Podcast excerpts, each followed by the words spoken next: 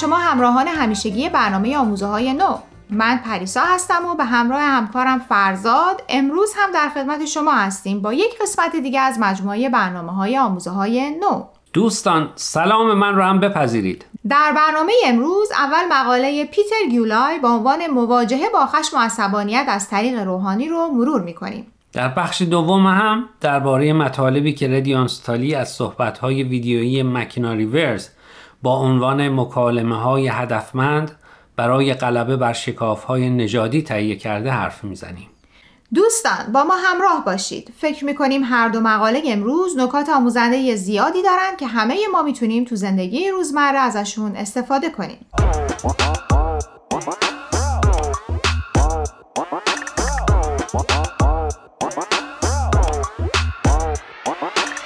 همونطور که در قسمت اول برنامه گفتیم، مقاله اول امروز عنوانش هست مواجهه با خشم و عصبانیت از طریق روحانی که اون رو پیتر گیولای نوشته. پیتر گیولای فارغ التحصیل رشته فلسفه هست و در حال حاضر به عنوان مشاور مشغول به کاره. اگه مایل بودین با اون و کارهایی که در زمینه مشاوره انجام میده بیشتر آشنا بشید، میتونید به وبسایتش با عنوان Think، Talk، Transform سر بزنید. خب نظرت راجع به مقاله چیه؟ فکر میکنی عصبانی شدن خوبه یا بد؟ راستشو بخوای دوران ما، یعنی وقتی ما بزرگ میشدیم، همیشه بهمون یاد میدادن که احساساتمون رو از هر نوعی که بود کنترل کنیم. اما الان از کودکی به بچه‌ها یاد میدن که احساساتشون رو، مثلا همین عصبانیت، بیان کنن و تازه یه قدم هم جلوتر برداشتن و به بچه‌ها یاد میدن که چطور احساساتشون رو تنظیم کنن. یا به قول خودمون بعد از غلیان احساساتشون چطور خودشون رو دوباره به حالت طبیعی برگردونن. اون قدیما ما جرئت نداشتیم خوشحالیمون رو نشون بدیم، چه برسه به عصبانیت. این از من و احوالات قدیم. پیتر گیولای چی میگه؟ اون از کتاب اخلاق نیکوماخوس ارسطو نقل قولی میکنه که شاید شنیدنش برای شنونده های برنامه خالی از لطف نباشه. ارسطو میگه کسی رو که نسبت به موضوعی درست در برابر شخصی درست و به علاوه در زمانی که باید و به اندازه‌ای که باید خشمگین بشه باید ستود. عجب. پس به نظر ارسطو خشم و عصبانیت میتونه یه فضیلت باشه. درسته. کار خیلی سخت شد، چون فکر میکنم وقتی عصبانی هستیم قدرت تشخیصمون کم میشه. برای همینم فکر میکنیم حق با ماست که عصبانی بشیم. درست میگی. حداقل گاهی وقتها همینطوره که میگی. خب این مطلب تعبیر و تفسیرم داره که روشن‌تر بشه. یک مثال شاید بتونه موضع ارسطو رو کمی توضیح بکنه. مثلا عصبانی شدن یا خشمگین شدن نسبت به کسی که به ما ظلمی از روی غرض و آگاهی کرده میتونه موجه و معقول باشه. چون در غیر این صورت به نظر ارسطو باعث ترویج ظلم و تشویق ظالم میشه.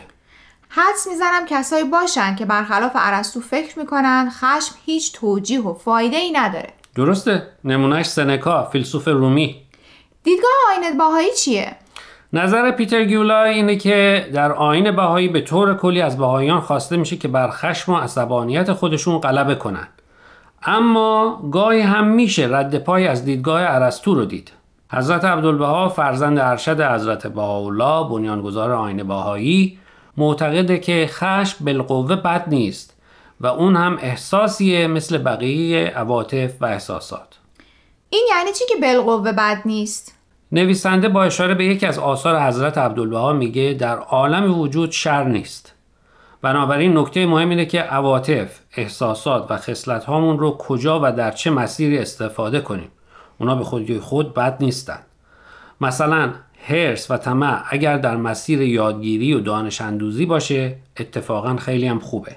یا اگر خشم و عصبانیتمون رو در مخالفت با کسانی که به ما یا دیگران ظلم میکنن به کار ببریم میتونه نتایج مثبتی داشته باشه. اگه بخوام یه جمع‌بندی کلی و مختصر بکنم باید بگم که از این دیدگاه خشم بالقوه خوب یا بد نیست، اما مهم اینه که در چه زمان و به چه روشی مورد استفاده قرار بگیره. درسته. و البته شاید دلیل این که در آیین بهایی تاکید شده باید سعی کنیم از خشم و عصبانیت دوری کنیم همینه که به موقع و به اندازه به کار بردنش خیلی سخته. بارها آخر مقاله ها به این نتیجه رسیدیم که ما تو مسیر رشد و تعالی هستیم و در این مسیر ممکنه به دفعات اشتباه کنیم، اما مهم اینه که هوشیار باشیم و برای رشد روحانی خودمون تلاش کنیم. دوستان خسته نباشید. همونطور که اول برنامه گفتیم، قسمت دوم اختصاص داره به مطلبی که ریدیانس تالی از صحبت‌های ویدیوی مکینا ریورز با عنوان مکالمه‌های هدفمند برای غلبه بر شکاف‌های نژادی تهیه کرده. ریدیانس از دانشگاه مریلند در رشته ارتباطات فارغ‌التحصیل شده. او به غیر از انگلیسی به چند زبان دیگه از جمله فرانسه و آلمانی مسلطه و در اوقات فراغتش با همکاری مادرش کارگروه‌هایی با موضوع رفع تعصب نژادی در آمریکا تشکیل میده. موضوع شکاف بین نژادها خیلی مهمه.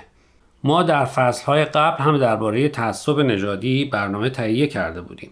اما این مطلب با قبلی‌ها کمی متفاوته.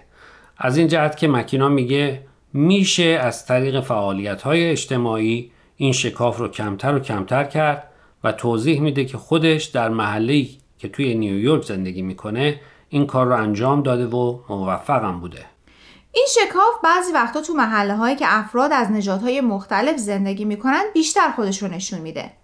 یه دلیلش هم اینه که ظاهراً نژادهای مختلف نمیدونن چطور با بقیه ارتباط برقرار کنن و یواش یواشون رو به یک رابطه هدفدار تبدیل کنن. خیلی وقت‌ها حرفای ما با همسایه‌هامون به وضعیت آب و هوا ختم میشه. اما فکرش رو بکن اگه افراد یه محله با هم دست به یه حرکت اجتماعی بزنن، اون وقت ناخودآگاه مجبور میشن برای برنامه ریزی و پیشبرد کار با هم صحبت کنن. مکینا ریورز به این نوع صحبت‌ها میگه مکالمات هدفدار، چون ازشون چیزی به ثمر میرسه. تو چی فکر میکنی پریسا؟ راستش منم موافقم. این مطلب من رو یاد یکی از پادکست های میندازه که به تازگی شنیدم. تو این پادکست که میشل اوباما میزبانش هست، نماینده یه مجلسی که آمریکایی آفریقایی داستانی رو تعریف میکنه. اون میگه در یک کنفرانس مطبوعاتی که داشته به صورت زنده از تلویزیون پخش میشده درباره حقوق سیاه‌پوستان صحبت میکرده که یک دفعه یه نفر از توی جمعیت دستش رو بالا میبره و میگه من تا الان دوست سیاه‌پوست نداشتم و پدر و مادرم چیزی به من درباره سیاه‌پوست‌ها یاد ندادن. میشه به من بگید بعد از کجا شروع کنم؟ چه سوال جالبی. اون نماینده چی جواب میده؟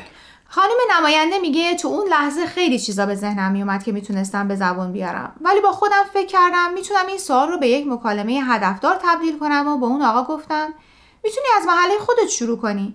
یه کلیسای سیاه‌پوست رو پیدا کن، در مراسم مذهبیشون شرکت کن، کتابای تاریخی که در مورد سرکوب سیاه‌پوستان نوشته شده رو بخون، به اون چه که رسانه‌ها راجع به سیاه‌پوستا میگن توجهی نکن و سعی کن خودت از نزدیک اونا رو بشناسی و باهاشون مراوده داشته باشی. در واقع ترس ما از ناشناخته‌ها باعث به وجود اومدن شکاف‌ها شده و هرچی بیشتر سعی کنیم در شرایط عادی و طبیعی و در مراوده‌های روزانه همدیگر رو بهتر بشناسیم، میتونیم به پر شدن این شکاف کمک کنیم. امیدوارم درست متوجه منظور نویسنده مطلب و حرفای تو شده باشم. بله شدی.